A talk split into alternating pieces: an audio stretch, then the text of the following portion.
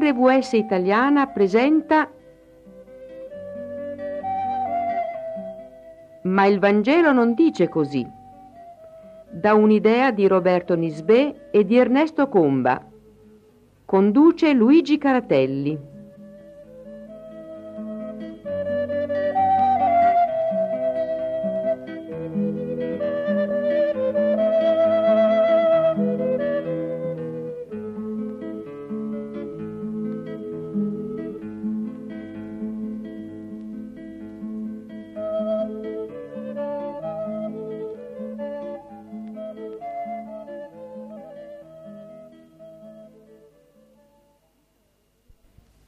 Lutero voleva fondare tutta la sua teologia sulla parola di Dio. Io credo che le strutture di pensiero ed espressione della teologia di Lutero potrebbero fecondare e arricchire la teologia cattolica.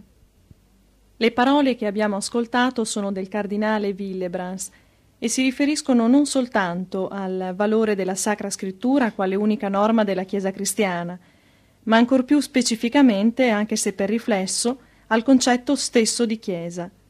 È proprio su questo concetto che differiscono le interpretazioni tra Chiese protestanti e Chiesa cattolica romana. Sì, in effetti, secondo la Chiesa romana, eh, la Chiesa cattolico-romana, eh, la Chiesa di Cristo si identifica con una organizzazione gerarchica e in modo particolare con il papato e quindi vale a dire con se stessa. Eh, la Chiesa romana quindi non riconosce alle altre chiese in senso proprio la caratteristica di chiesa. Esse quindi, le altre chiese, vengono di preferenza chiamate comunità cristiane oppure organizzazioni ecclesiali e simili, insomma. E, per dirla con un termine in voga da qualche tempo, eh, fratelli separati. Le altre chiese contengono, hanno nel loro seno i fratelli separati. Che cosa significa il termine cattolico? Ma ehm, il termine cattolico in maniera specifica significa universale, eh, per indicare che il cristianesimo non è limitato ad una razza, ad un popolo, ma ha proprio carattere universale.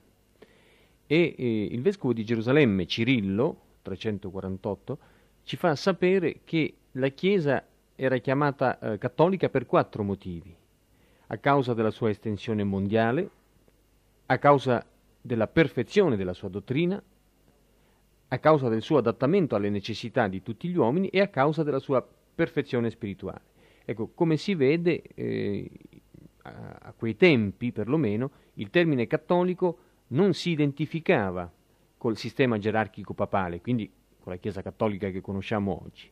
Ma ripeto, eh, il termine cattolico significava universale. In effetti la Chiesa cristiana è una Chiesa universale.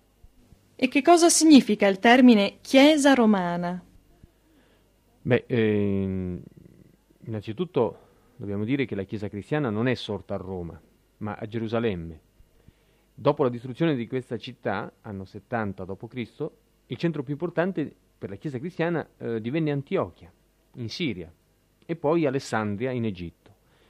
Fu solo a poco a poco che il vescovo di Roma, favorito dalla sede imperiale nonché dalle circostanze politiche, pretese di ergersi al di sopra degli altri vescovi, con il risultato che, mm, verso l'anno 1000, i vescovi eh, orientali si ribellarono, dando origine alla Chiesa ortodossa. Così eh, la Chiesa di Occidente, al suo appellativo di cattolico, aggiunse giustamente quello di romana, perché era una Chiesa appunto occidentale, e che eh, del primo nome viene ad essere anche una limitazione e una contraddizione.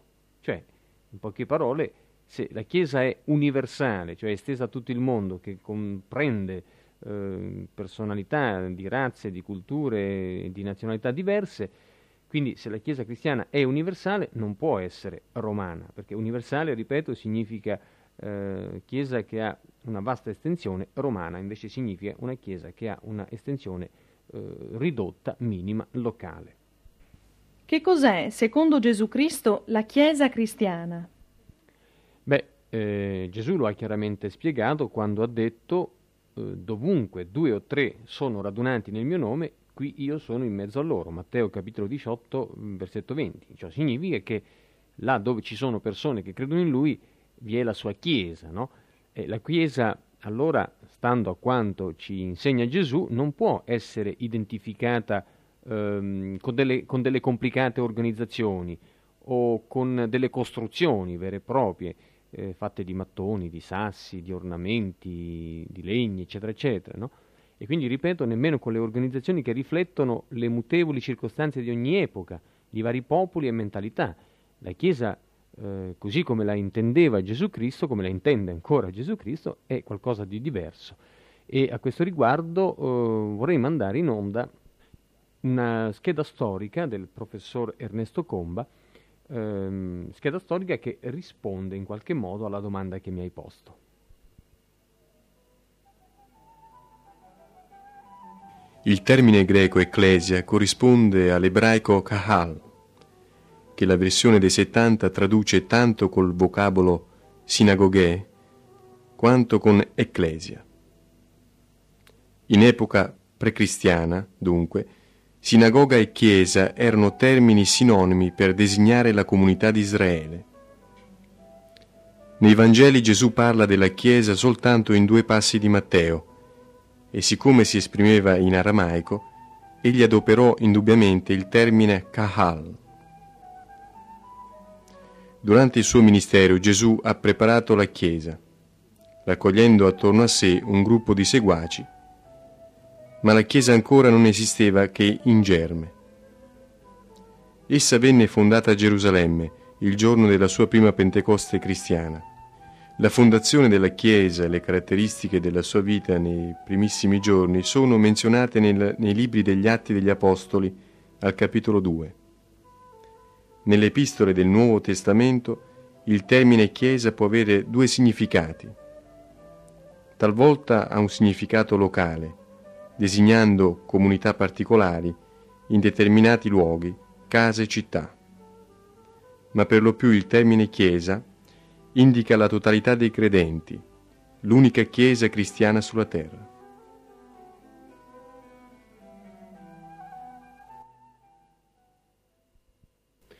Ecco, come abbiamo ascoltato, la Chiesa, o almeno il concetto di Chiesa per Gesù, per gli Apostoli, per il Nuovo Testamento, quindi in generale, è molto diverso dal concetto di Chiesa della, ehm, della Chiesa cattolica romana ehm, di oggi e di sempre. Ora quanto io voglio dire adesso, in tutte le altre trasmissioni, non vuole essere assolutamente né una critica gratuita, né voglio dire quanto dirò per spirito di polemica o per spirito di parte, assolutamente. Eh, non farei questo tipo di trasmissioni se questo fosse il mio intento. Voglio assolutamente lavorare insieme con tutti gli altri cristiani, cattolici, protestanti, evangelici, con tutti gli altri credenti, per ehm, dialogare insieme sul, sui punti fondamentali eh, della fede, se vogliamo, e ad ogni modo, forse ancora di più, sui punti fondamentali dell'esistenza, sui concetti fondamentali. Quindi, ripeto, la mia non è una posizione polemica, è una posizione di critica, senz'altro, eh, che può mh, seguire strade completamente diverse da, uh, da critiche fatte invece da altri eh, credenti di altre denominazioni. L'importante è che la critica sia volta in senso positivo, ossia alla uh, scoperta di quello che c'è di positivo nelle posizioni eh, contrarie e comunque nella scoperta invece di quello che c'è di positivo e di assoluto, là dove si può trovare l'assoluto, tra le pagine del Vangelo appunto eh, una, scoperta, una, una strada da seguire in maniera serena alla scoperta delle verità evangeliche. Detto questo, vorrei appunto dire che il concetto di Chiesa eh, che ha oggi la Chiesa Cattolica Romana è un concetto molto diverso da quello del Nuovo Testamento. Questo perché la dottrina della Chiesa Romana è il risultato spesso di una lenta evoluzione che si è manifestata attraverso i secoli. E eh, noi definiamo questo processo col nome di clericalismo. Eh, e questo tipo di processo, questo tipo di, di, di, di attualità, di, entità, cioè il clericalismo, di eh, posizione storica, di posizione ben definita anche nei confronti dei dogmi religiosi, quindi della fede stessa, eh, io credo abbia due responsabili, il clero da una parte e il popolo stesso. Perché fin dalle più remote età vi è stato chi ha voluto servirsi della più delicata delle funzioni sociali, cioè la religione, come di uno strumento. E qui non parlo soltanto di clero in senso cattolico, ma di ministri di culto in genere, in generale, di qualunque confessione essi siano. E comunque, ritornando al nostro eh, confronto tra Chiesa cattolica e Chiesa del Nuovo Testamento, possiamo dire che eh, proprio anche all'interno della Chiesa cattolica, come all'interno di molte altre chiese, il, um, eh, molte volte il clero, per um, poter meglio gestire eh, le anime, tra virgolette, ha dovuto imporsi e separarsi dal popolo stesso per un dominio maggiore, per esercitare un dominio maggiore e per eh, farsi quasi garante e eh, rappresentante della verità rivelata. Ora, eh, il Concilio Vaticano II, per esempio, ha così de- decretato: i laici, come tutti i fedeli, con cristiana obbedienza, prontamente abbraccino ciò che i sacri pastori, cioè i vescovi, no? Quali rappresentanti di Cristo stabiliscono come maestri e rettori della Chiesa. E poi ehm, un pontefice, esattamente Paolo VI, aggiunse a questa dichiarazione quanto ora voglio dirvi. Chiunque pretendesse agire senza la gerarchia o contro di essa nel campo del padre di famiglia sarebbe paragonabile a un ramo che si atrofizza se non è unito al tronco che gli comunica la linfa. Ecco, praticamente eh, noi vediamo qui eh, in queste mh, espressioni, che sono proprio soltanto due eh, da, eh, che abbiamo pescato tra, ne, nel mare immenso delle citazioni che potremmo invece proporvi a riguardo di questo tema, ecco, queste citazioni ci fanno capire quale sia il concetto di Chiesa per la Chiesa cattolica romana eh, ripeto, è un concetto molto diverso da quello del Nuovo Testamento, perché qui incominciano già a delinearsi due classi di fedeli, un clero che dovrebbe aver ricevuto tutto riguardo alla, mm, alla verità, alla rivelazione, eh, e un, um, un, popolo, il Laos appunto, eh, che invece deve attenersi scrupolosamente, in maniera obbediente e ossequiente, a ciò che dicono i maestri dal pulpito. Un'altra domanda. Perché diciamo che anche il popolo è responsabile del clericalismo? Ma un momento, eh, non il, il popolo eh, in maniera generica e generalizzata, cioè non tutto il popolo, io, quella parte di popolo che ehm,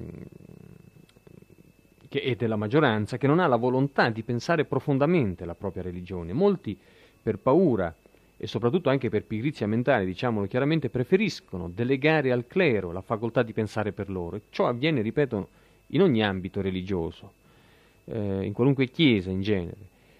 Eh, spesso la massa ama farsi guidare, no? eh, sc- si sceglie delle guide, dei capi, dei leader carismatici e eh, ama farsi guidare. Certe volte, ripeto, la maggioranza delle persone eh, sono soddisfatte che ci sia qualcuno a pensare per loro. Um, ora, in questa maniera molte persone si illudono di essere liberate dalla responsabilità. E Lutero un giorno invece scriveva, eh, parlando proprio direttamente al popolo e a ogni singola persona del popolo, egli da ministro parlava al suo popolo, dicendo così, tu stesso, tu solo ti devi convincere, ti costi magari la vita, e perciò Dio stesso, nell'intimo del cuore, dovrà dirti che questa e proprio questa è la sua parola divina, altrimenti tu non sarai mai sicuro. Ecco, invece noi abbiamo un atteggiamento oggi nella Chiesa Cattolica Romana che è completamente l'opposto di questa, eh, che va completamente all'opposto di questo senso qui.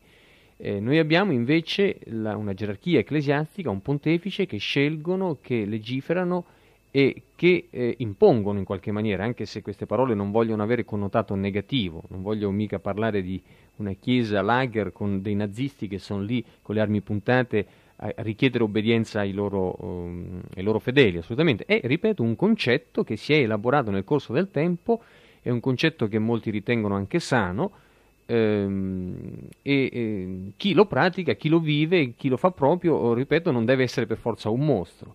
Eh, ad ogni modo noi dobbiamo constatare il fatto che questo concetto, questo modo di concepire la Chiesa, eh, ripeto, eh, dividendo, dividendola in una classe di privilegiati che hanno il compito di dar da mangiare, anche se cibo spirituale, a una greggia di, di fedeli, è un concetto che non, non, esiste nel Nuovo Testamento se non in altri, in altre, ehm, con, con, altri, con, altri, colori, diciamo così, con altre sfumature che vedremo man mano, perché anche nel Nuovo Testamento Gesù indica i, pastori, eh, gli apostoli, i profeti come insegnanti del popolo, insegnanti del gregge, ma a, ehm, a nessuno de, del, dei occupanti di questo ovile, di questo, de, de, dei componenti di questo gregge, Gesù chiede mai sottomissione e obbedienza totale eh, alle, alle, guide spirituali, perché la sottomissione e l'obbedienza totale eh, il Dio la vuole solo per se stesso, Gesù la vuole solo per se stesso.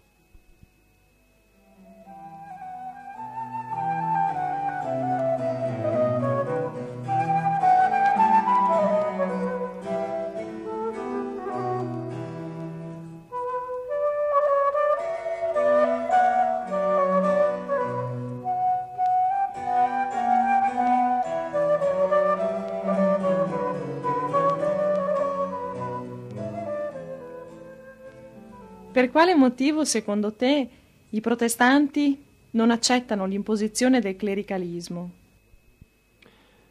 Beh, eh, i protestanti in genere, eh, anche proprio perché in questo discorso che stiamo facendo sono coloro che hanno un concetto diverso di Chiesa rispetto al popolo cattolico, eh, rifiutano l'imposizione del clericalismo eh, non per orgoglio o per senso di indipendenza spirituale, ma perché per mezzo di Cristo eh, sono convinti di avere la possibilità di avvicinarsi direttamente a Dio, come un figlio che parla al suo padre, come un amico che parla al suo amico. E, ehm, quando l'Apostolo Paolo scriveva per mezzo di Cristo gli uni e gli altri abbiamo accesso al Padre, Ora non ha voluto assolutamente dire che noi abbiamo accesso a Dio per mezzo di un clero. Eh, e noi crediamo che mm, questo concetto del clericalismo è una delle caratteri- caratteristiche di una Chiesa che eh, eh, si, allontana dal Vangelo. E questa mm, non è arroganza o presunzione, ma è storia. E se vogliamo parlare di storia, noi mh, possiamo collocare il momento iniziale di questa involuzione della Chiesa romana al tempo dell'imperatore Costantino il Grande, tra virgolette uxoricida e assassino del proprio figlio. Comunque, eh, che si sia pentito o no, noi non lo possiamo certo dire, questo lo sa solo Dio, ma insomma fu lui che fece del cristianesimo una religione di Stato. Ha fatto tante cose buone di cui potremmo parlare per ore intere, senz'altro, però a un certo punto eh, dando la possibilità al cristianesimo di divenire chiesa, religione dello Stato, eh, secondo noi ha commesso un torto gravissimo. Un torto gravissimo lo hanno commesso, un errore gravissimo lo hanno commesso i cristiani. Eh, non possiamo giudicare il momento storico, noi riflettiamo solo così in maniera del tutto spassionata, forse è un errore, senz'altro, è un limite, ma eh, ad ogni modo è stato un errore. È stato un errore, noi non possiamo colpevolizzare nessuno, ma dobbiamo riconoscere che è stato un errore.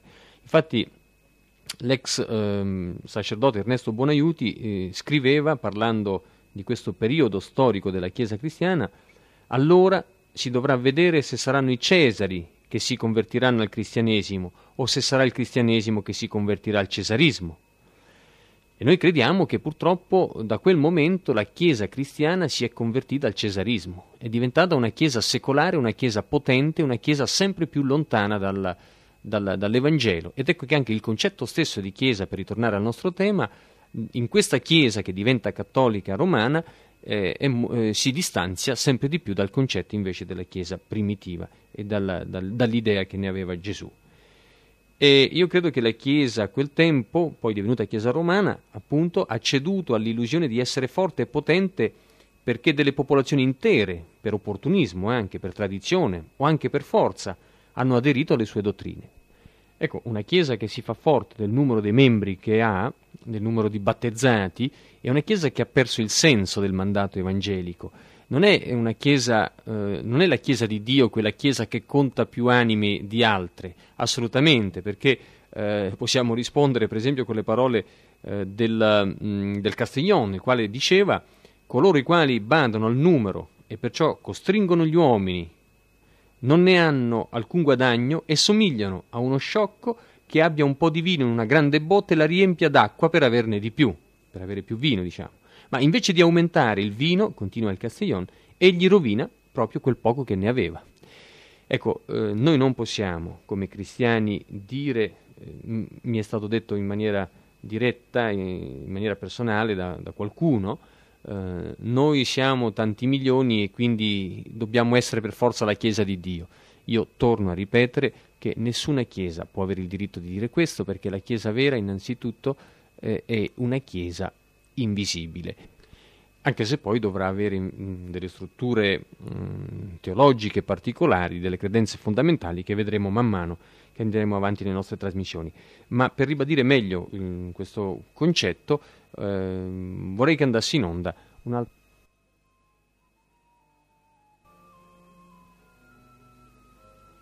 Secondo il concetto evangelico della salvezza, non si è cristiani perché soggetti alla gerarchia sacerdotale, ma perché si è stati generati dallo Spirito Santo e si vive una vita nuova in comunione personale col Cristo per mezzo della fede. Perciò la nozione della Chiesa differisce interamente da quella cattolica romana.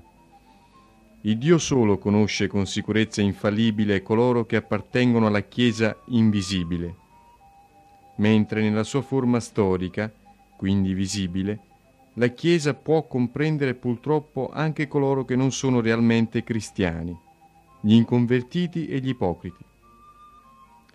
Bisogna pertanto distinguere due elementi nella Chiesa, l'elemento divino, il quale consiste nelle forze e nella grazia invisibili che si trovano e agiscono in essa, e l'elemento umano, cioè la collettività umana in cui quelle forze divine operano e si manifestano. Quindi la Chiesa ideale, invisibile, corpo di Cristo, è la vera Chiesa reale. La Chiesa esteriore e visibile, invece, nelle sue varie forme che assunte, non possiede né l'unità né l'universalità nella santità perfette. Ora l'errore fondamentale della Chiesa romana sta appunto nella pretesa di poter assumersi i titoli di una santa, cattolica e apostolica, che non le spettano perché corrispondono agli attributi della Chiesa vera, al corpo di Cristo.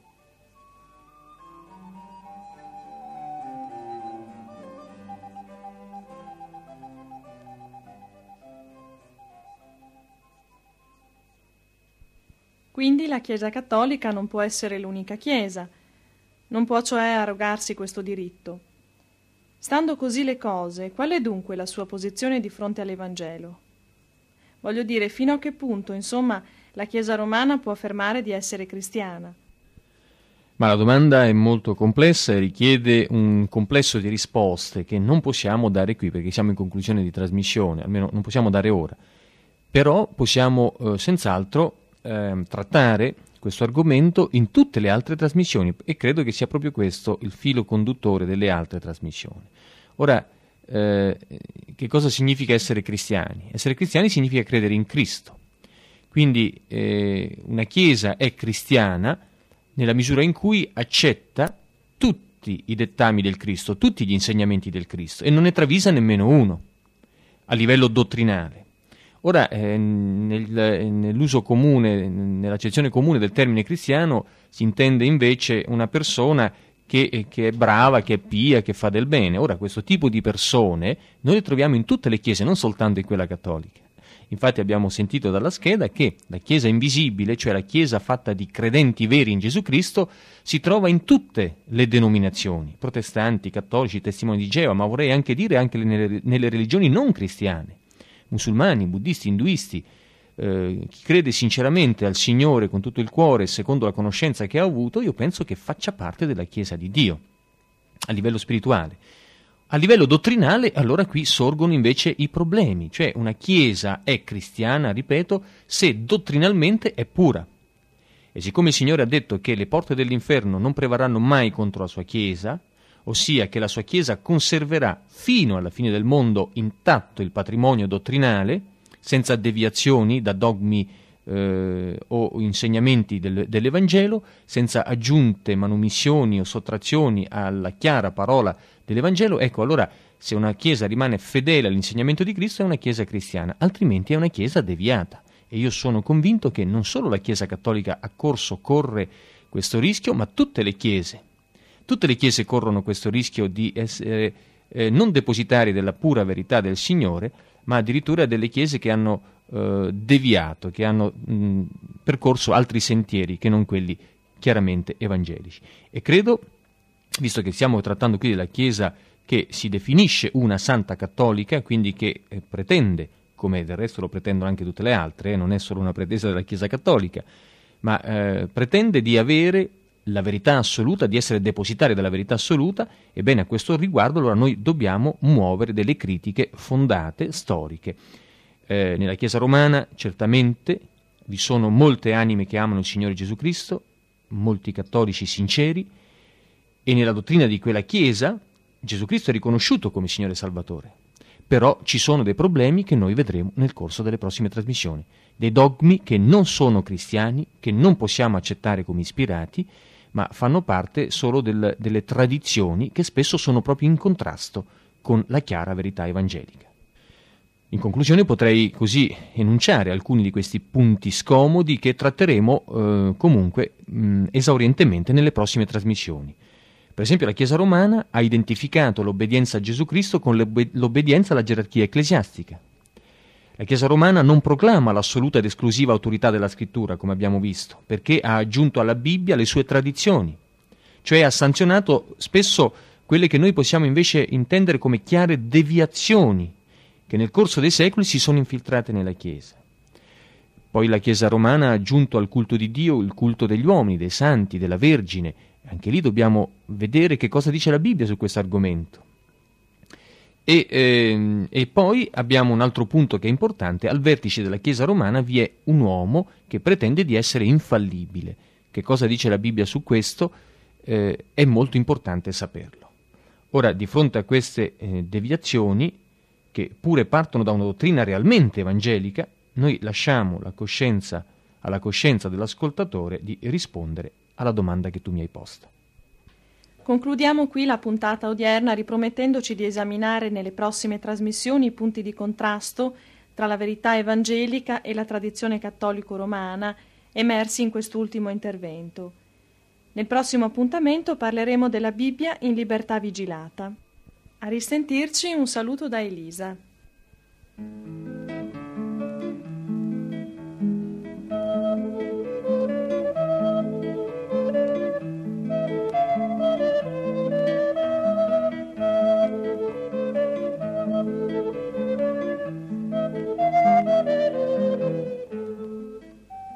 Vi abbiamo trasmesso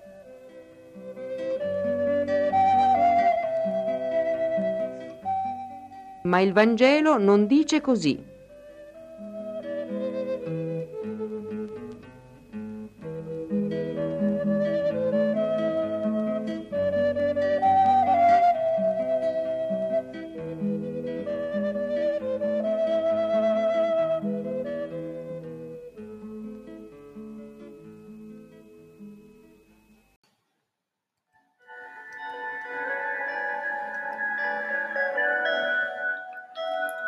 Offerto da Che 2020, un progetto che punta a divulgare la parola di Dio nella sua integrità.